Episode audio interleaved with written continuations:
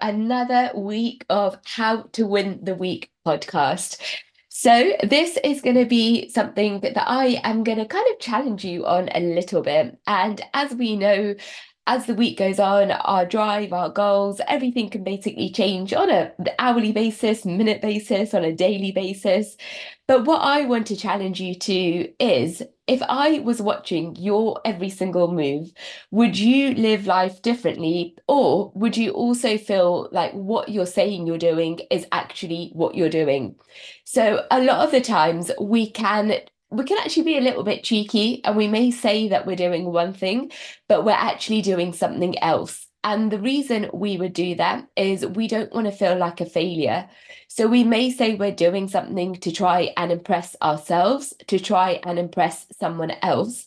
But also, we may say we're doing something because that makes us feel better. Because if we know we're not doing that thing, we are not going to feel that great. So a lot of the time, we may say something that, you know, we're, we're going to do X, Y, and Z in the week. And obviously, if we've said we're going to do something and then we don't do something, we don't feel very good about ourselves. So sometimes what we can do is maybe pull a little bit of a white lie um, and we can say that we've done something, but really, truly, deep down, we know we haven't done it. And as we know, that is not going to get us very far. Um, and that can happen in all aspects of our life, not just when we're on a journey like this. So, what I want us to do is to basically live the truest version of ourselves and to think, actually, if I was being watched or if I had a camera attached to me where my every single move could be seen, am I doing what I'm saying I'm doing? And if I'm not, which is absolutely fine, I need to work on that to make sure that I am living a life which is true, truly in line with my values and truly in line with my goals. So, what we first of all need to realize, if we are to break that down, is number one, if we are not saying what we're saying or doing what we're saying we're doing, what is the reason behind it? And sometimes it may not be as easy as we think to come up with that. So, what we again need to do is to dive down and um, deep into it. But also, what we need to remember is there will be other aspects in life where we may also be doing this. So, you know, family may, members may pick up on it, at work, they may pick up on it. And it's all just about having that reflection time, as we know. And then also, if we're not doing it, not only why so the reason why we're not doing it. But what are the consequences of saying we're doing something that we're not actually doing? So what we need to kind of remember is when it's our own goal when it's something that we're working towards it it only hurts us and and is a disservice to us like to ourselves if we don't do it. It's not actually going to have any impact on anyone else. So that's why it's really really important just to be like super honest super transparent about everything.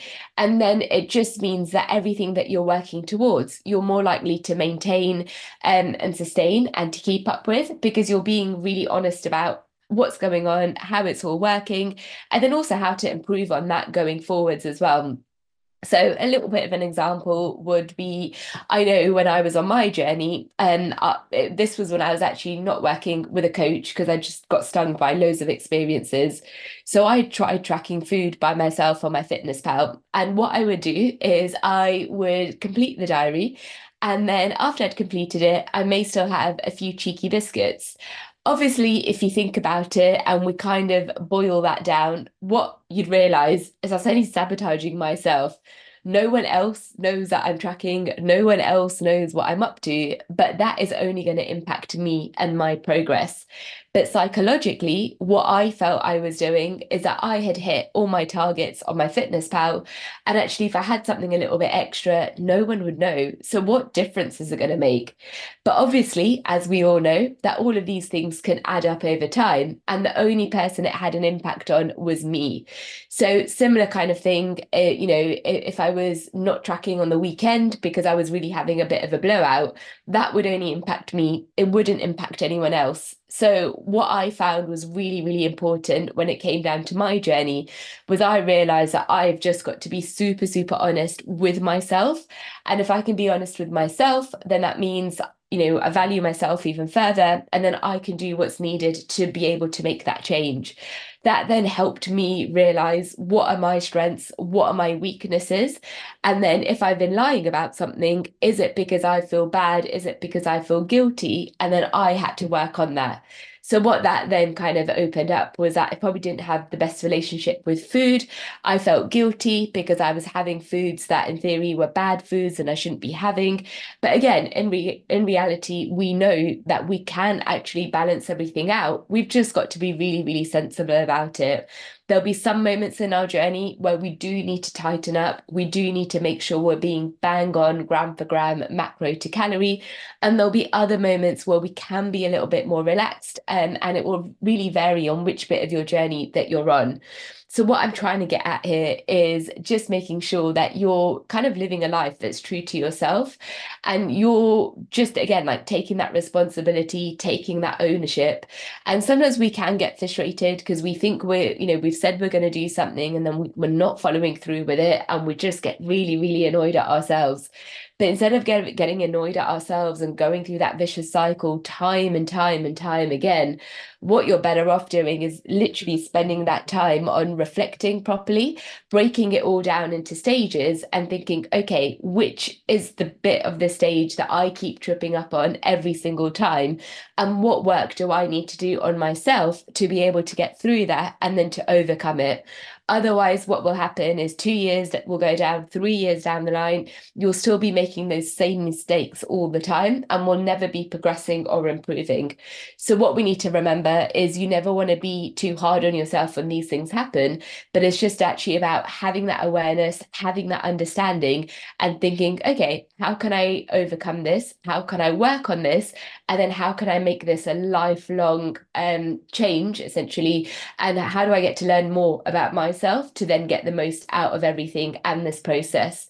And as I mentioned, a lot of the things that we can overcome and reflect on and learn about ourselves in this journey can actually be linked um, to so many things. So things in terms of family relationships, friendships, you know, partners, work, so many other elements. So the more you kind of dive down on yourself and you learn about yourself, the more you can kind of grow and develop in other areas. So hopefully, um, the like uh, win for the the week uh, essentially for the for this podcast has been really beneficial.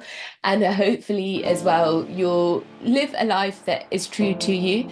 So if i was watching your every move it will be what you've told me it is um, and learning and reflecting and progressing on that as each moment carries on. So thank you for listening and really looking forward to hearing about your thoughts on this one as well